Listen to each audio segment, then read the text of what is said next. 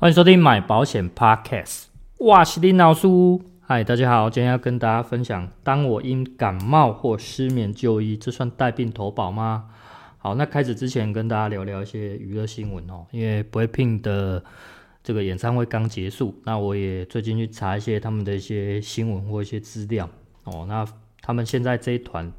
遇到的一个比较大的问题是，他们今年八月左右他们的经纪约到期哦，那相当于。对他们来讲，他们现在的身价非常的高了。那他们原本的经纪公司 YG 娱乐也未必有办法说，呃，全部的成员都一次签约下来。哦，OK。那里面有一个比较特别，因为每个人的身价，我记得市场估计都高达两百亿韩元以上。哦，两百亿很高。然后，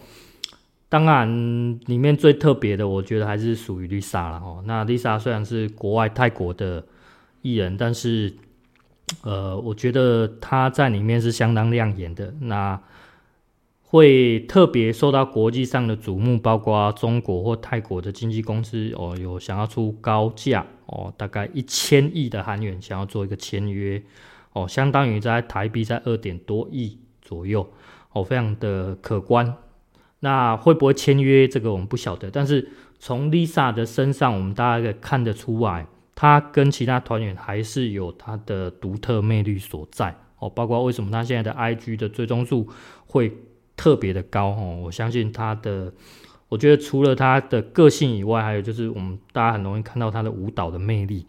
哦，他舞蹈做到我觉得很极致的地方。那我觉得为什么艺人可以做到这么的厉害，是因为他对于自我的要求相当的高。哦，虽然我们看起来好像没什么，但是我相信后面是下很多苦功的。哦，我觉得在这一点，不管在 Lisa 身上或者在其他艺人身上，还是有些是看得到的哦。比方说像彭于晏、像蔡依林，你大家可以看得出来说，这些好像他们不是单纯靠呃外在，或者是说靠美貌哦，还是单纯靠歌声就有办法去呃达到这样的地步。哦，所以。我觉得是蛮不容易的，就是说他们对自我要求的地方。那当然这边我就会想到一点，就是因为之前就有听众来询问过我说，呃，一般保护啊或者一般人，他们对于保单的检视，可能大概五年、十年一次哦，就是他们对于保单的一些检视的的时间，他们觉得这是一个比较 OK。那因为他们不需要常常去关注保单，那时候他就问我说，那为什么我需要每年去做一个保单检视？哦，那当然，我当初跟他回答是说，因为我自己的职业的关系。可是我后来想想，其实我觉得我解释的没有很恰当，哦，真的没有很恰当，因为我觉得我当下没有办法做一个很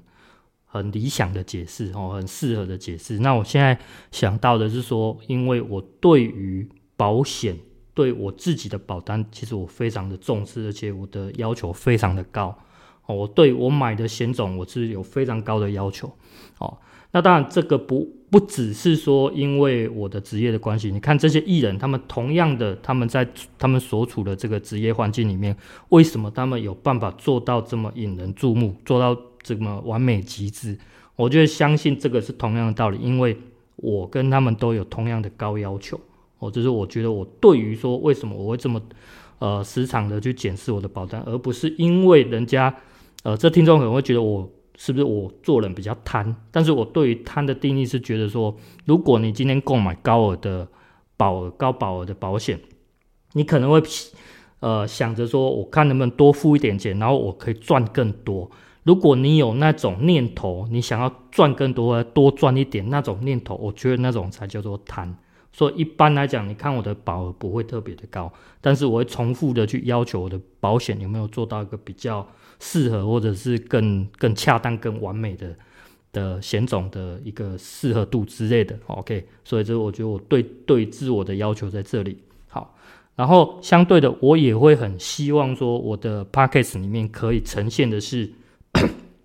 带给听众，你们要学会自己去检视自己的保单，包括条款，包括我们第三季在讲这些呃健康告知事项之类的哦。因为啊，我发现其实多数的保护会存在一个很不好的习惯，他们总是把保险这块要求业务员，而不会自我要求哦，而不会自我要求，因为他们很少会去在意条款，他们只在乎呃业务有没有帮他搞定。好，那。我觉得在这一块其实是很不理想的哦。这也是我想要给大家一个很大的影响，是你们要先学会看自己买的这些险种这些条款哦。那有没有法律上的一些遗漏，或者说你有可以争取的地方？因为你把你的重要的险种，你的你的这些权利，你交给业务员，而不是由你自己掌控，其实是一个很大的风险哦。包括业务员，他可能会离职，他可能会死亡，那可能会有其他的因素，也可能会跟你感情不好等等的。可是你却要把你这么重要的风险，居然是交由他人来掌控，那不是很奇怪吗？哦，所以呃，如果你今天购买了保险哦，购买了保单，你觉得你要让它产生应有的理赔的价值，那我觉得你应该要掌控在自己身上，所以。要对自我对保险这一块有一个相当程度的一个提高啦，不能说完全都是依靠业务员这样子。OK，这是我想要事先再跟大家去做一个分享的。好，OK，那我们就开始往主题进入哈。今天要跟大家谈的就是前面上集有提到寿险告知通知的第二点里面有一点叫最近两个月内是否因受伤或者是生病。接受医师治疗，然后诊查用药。哦，那我这边会解释一下这三者的定义。哦，我们以下我们就参考一下评议中心对这三者的定义。哦，第一个是治疗，治疗的定义是针对疾病、伤害等异常现象，直接加以手术、用药或者是物理治疗、心理治疗等等。哦，那诊疗的定义是对于身体状况有异常之问诊、检查或者是治疗。哦，这边的话。呃，我听到的时候，它包括我们像是我们一些可能做完检查，然后回去看报告哦，这个也算。那当然也包括你可能你去去跟医师呃这个问诊，这个就算了哦，这个不一定一定要用到用药，所以诊疗的范围是非常广的哦，非常广。你只要有回诊，基本上都属于诊疗了哈。再来用药的部分，包含了服服用、施打或者是外敷药品哦，这边就属于用药的。好，那我们上次来讨论第一题，就是说近两个月内这些小感冒就医是否需要去做一个告知。好，那我们跟大家提醒一下，上集有提到，如果你今天你站的角度不同，的结果就不同。好，那么有提到告知跟呃核保跟理赔三个都是属于独立事件，所以个别的角度都不一样。好，那如果我们一般以告知的角度，就是依照法规保险法第六十四条的角度来看，我们来先判断一下哦。它到底是不是属于疾病哦？这个感冒是不是疾病的？那有没有这个治疗、诊诊疗、用药？哦，基本上感冒它是疾病的一部分哦，这个是没有没有问题的。所以对于这边来讲，对法规其实它规定的其实算相当的严格哦。所以只只是呃多数人会去忽略它。好，那对于核保的角度来看呢？哦，核保的角度怎么看？他会去想会不会引起肺炎或者是支气管炎，甚至有没有到住院？哦，这边来讲。我认为很难讲，没有办法一个很明显的界定会不会发生，都是有可能的。好，所以如果在你还没有痊愈，甚至你还在可能还在吃药的情况下，哦，感冒，呃，在这方面对核保来讲，他是认为你是要要明确的告知的。好，那如果你今天已经痊愈，已经康复了。在两周后，最好在两周后，那你再自己选择要不要去做一个告知哦。这边我来讲一下核保的一个角度，他们会觉得啦吼，如果你今天特别告知的这一项疾病哦，或者是这个感冒哦，那表示这个东西它还没痊愈哦。如果你做一个告知的话，好哦，所以才会跟你讲说你要不要告知，在你自己决定。那还有就是说，你今天你做的这一告知，他们会觉得说这个感冒好像是一个很特别哦，需要注意的，所以你保护才会特别讲嘛哦，所以一律他只要看到这个东西，基本上就是做除外啦哦，他们也是要做一个风险的控管哦哦，所以做除外。那当然对于呃业务的的方向，业务大概都会觉得说啊，这是小病，大家就直接跟保护讲说啊，不用告知这样子，就直接省略掉哦。那这边我们来讨论一下，有没有因为感冒没有告知，然后被保险公司要求解除契约的呢？我这边简单举一个两举两个例子啊。第一个例子是小朋友啦，因为有感冒去就医，但是呃后来投保没有告知，之后因为肺炎住院，虽然有获到理呃获得理赔哦，大概只有理赔两万多，金额也不算大哦，但是最后被保险公司直接解除契约，哦，直接解除契约，哦，这是第一个。那呃，这边我们可以看得出来，今天到底理不理赔，跟我们前面有没有告知，这是两回事啊，哦，完全是不一样的，就是跟上集讲都是独立事件。OK，那这一个就是很明显没有告知，然后最后被解除的，哦，就是这样子。那第二个例子是说，因为哦感冒没有告知，后来因为心脏病住院。哦，心脏病住院这个花费大概应该不少钱啦，然后后来被保险公司要求解除契约，但是这边保护后后续有在做一个上诉法院的动作哈，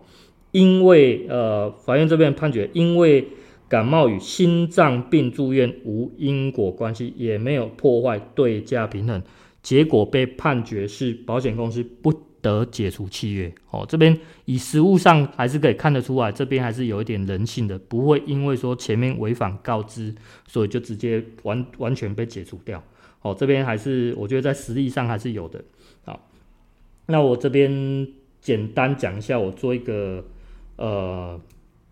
应该说以这个案例来讲啊，哦，以这个案例来讲，我觉得保险公司心态是这样子，他可能会发现说保护保护已经。已经心脏病了，等于说这个也是赔钱货啦。我觉得在保险公司就这边理赔金大嘛，所以他开始故意用什么保险法第六十四条的第二项，然后去主张说保护隐匿说明，然后呃，但实则上我认为他是不想赔而已啦。哦，但是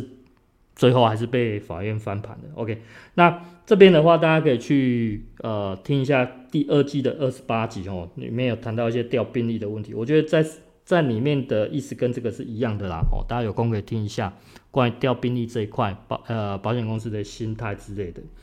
这边做一个小小的结论是说，我建议大家不要有一个侥幸的心态啦，哦，因为不要说因为小病，然后我们去省略去忽略它，哦，其实在近两个月内的这个告知里面，是所有的告知。范围里面最广的、最大的哦，因为它所含的疾病里面没有特别是指定哪一个哦，这也是保险公司最常去解除契约的一个理由哦，所以我觉得反而这边要特别的注意，不要因小失大。OK，好，那再来我们继续讨论第二个问题哦，第二个问题就是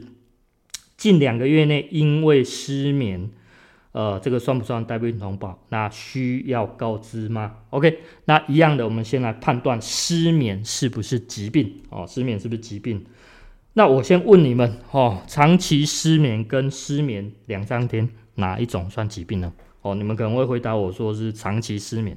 哦，错哦，其实两者都不是哦，两个都不是疾病。但是如果今天我们因为长期失眠，哦，引发其他的像一些慢性的精神疾病哦，如果这些精神疾病，这个就算疾病，这个就要告知了啊。换句话说，失眠只是人体的其中一种反应而已哦，算是它是属于睡眠障碍了哈。那如果我们要去确定说医师下的诊断是不是失眠症，我们可以从健康存折里面的这个疾病分类。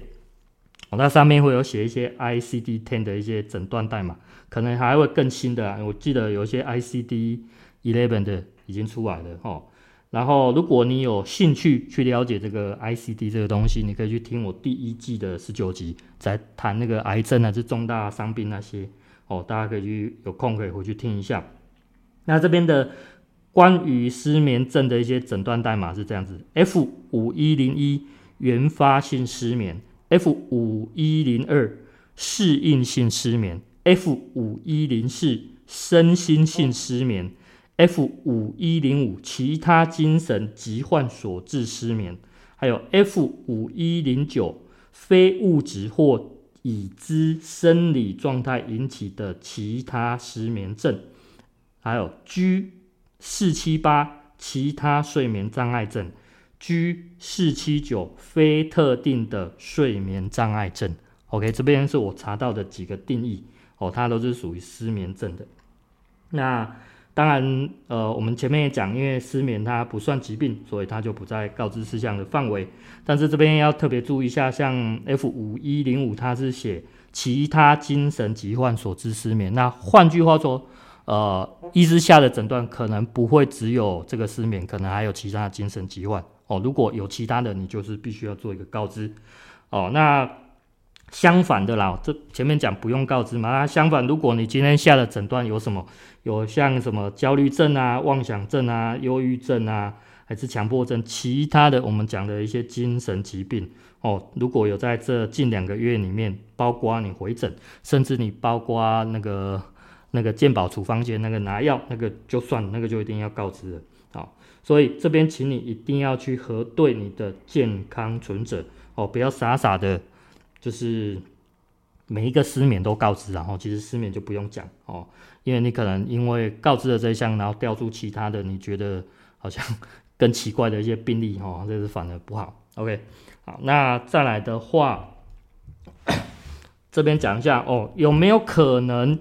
被医师下错诊断呢？哦，这边是有的，我这边附上一个新闻的网址的连结哈，这个新闻其实就是在说有一个民众去看。皮肤科，那医师原本是要申报这个代码是 R 零九八的鼻过敏哦，结果误植成了 R 九九，R 九九是什么？界定不清及不明原因的死亡哦，所以从这个里面的看得出来哦，从一零九年的八月二十四号、八月二十六号跟九月二号哦，这个民众分别死了三次哦，因为被下了三次 R 九九。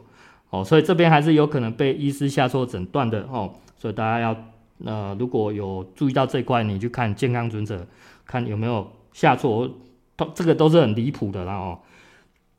好，那所以我接下来我还是后续再出几个问题哦，给各位同学们哦，你们去做一下思考。那这边先讲，如果你有喜欢我的分享的内容哦，记得按赞、追踪、订阅、分享。OK，好，那。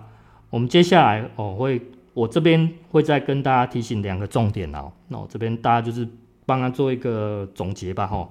好，第一个重点是健康存折，大家一定要去看然后去了解说这个诊断到底是不是疾病哦，不要凭自己的想象跟认知，这个东西是很有可能错误的。好，第二个，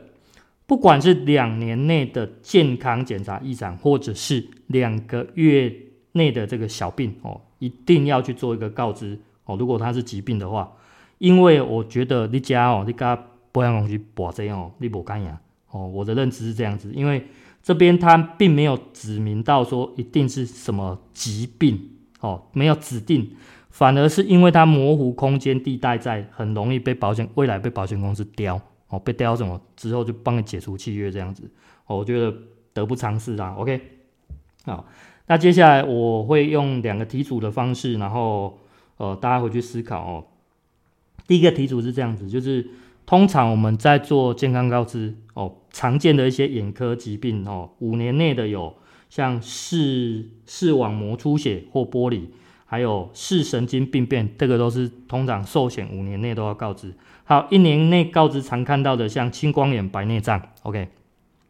另外一个蛮特殊的是像。呃，伤害险哦，就意外险的部分里面，要么就是有失明哦，失明这是非常严重，还有就是说你矫正后的视力在万国视力表的零点三以下哦，这个东西，而且要注意，这个在伤害险里面是